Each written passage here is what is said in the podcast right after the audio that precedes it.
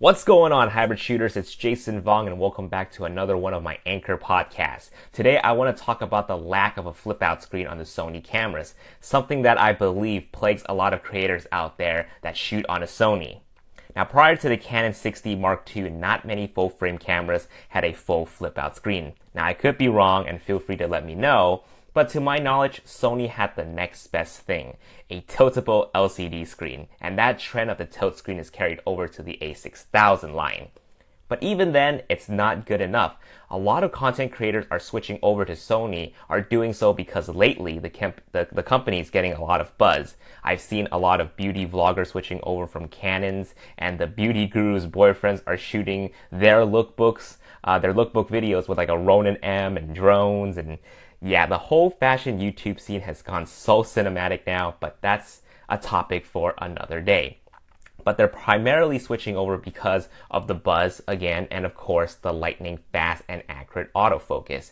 Ideal for vlogging because you want your face to be in focus when you talk in front of the camera.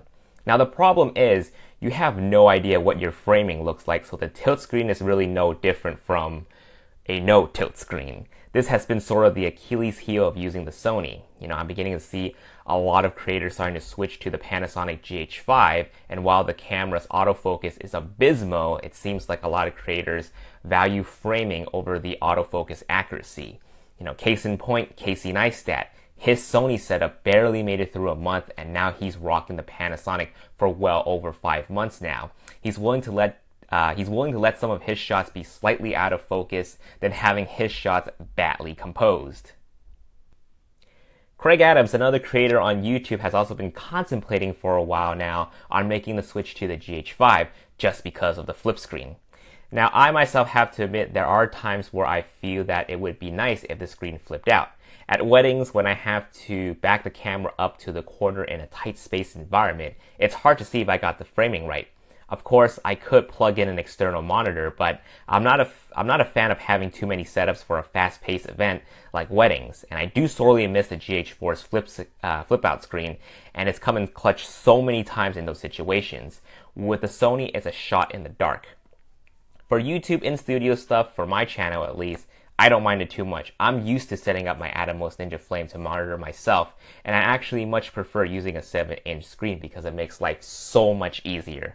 And with the SmallHD focus just released, it's very enticing for Sony shooters and maybe the best external monitoring solution just because it's a 5 inch monitor that has a swivel capability. Of course, that only depends uh, if you're willing to put up with an uh, that, that depends if you're willing to put up with the extra attachment while the other cameras in the market already have a flip out screen. Now, some of you might bring up the RX105 having a 180 flip screen and ask, well, why couldn't Sony just do that for all their cameras? Well, the RX105 is greatly valued for the 180 tilt screen, but it's hard to implement that to the higher end Sony models because if you need to mount a mic on a hot shoe, it's going to block the view anyway. So the only other solution is is to make the screen flip out horizontally. Now, I written this podcast last night, but coincidentally, Caleb from DSLR Video Shooter just released a video talking about the three things Sony can do to beat out Panasonic, and one of those points being the flip out screen. I feel like he and I are on the same page about Sony doing really well in the digital media scene right now. Now, I'm not just saying that because I shoot with a Sony at least here in the US, you know, I'm starting to see more and more people holding a Sony camera than I do Canon or any other brands. But to keep these creators from switching, I also believe Sony should start implementing the flip out screen in their next A7 and A6000 series cameras. But what do you guys think?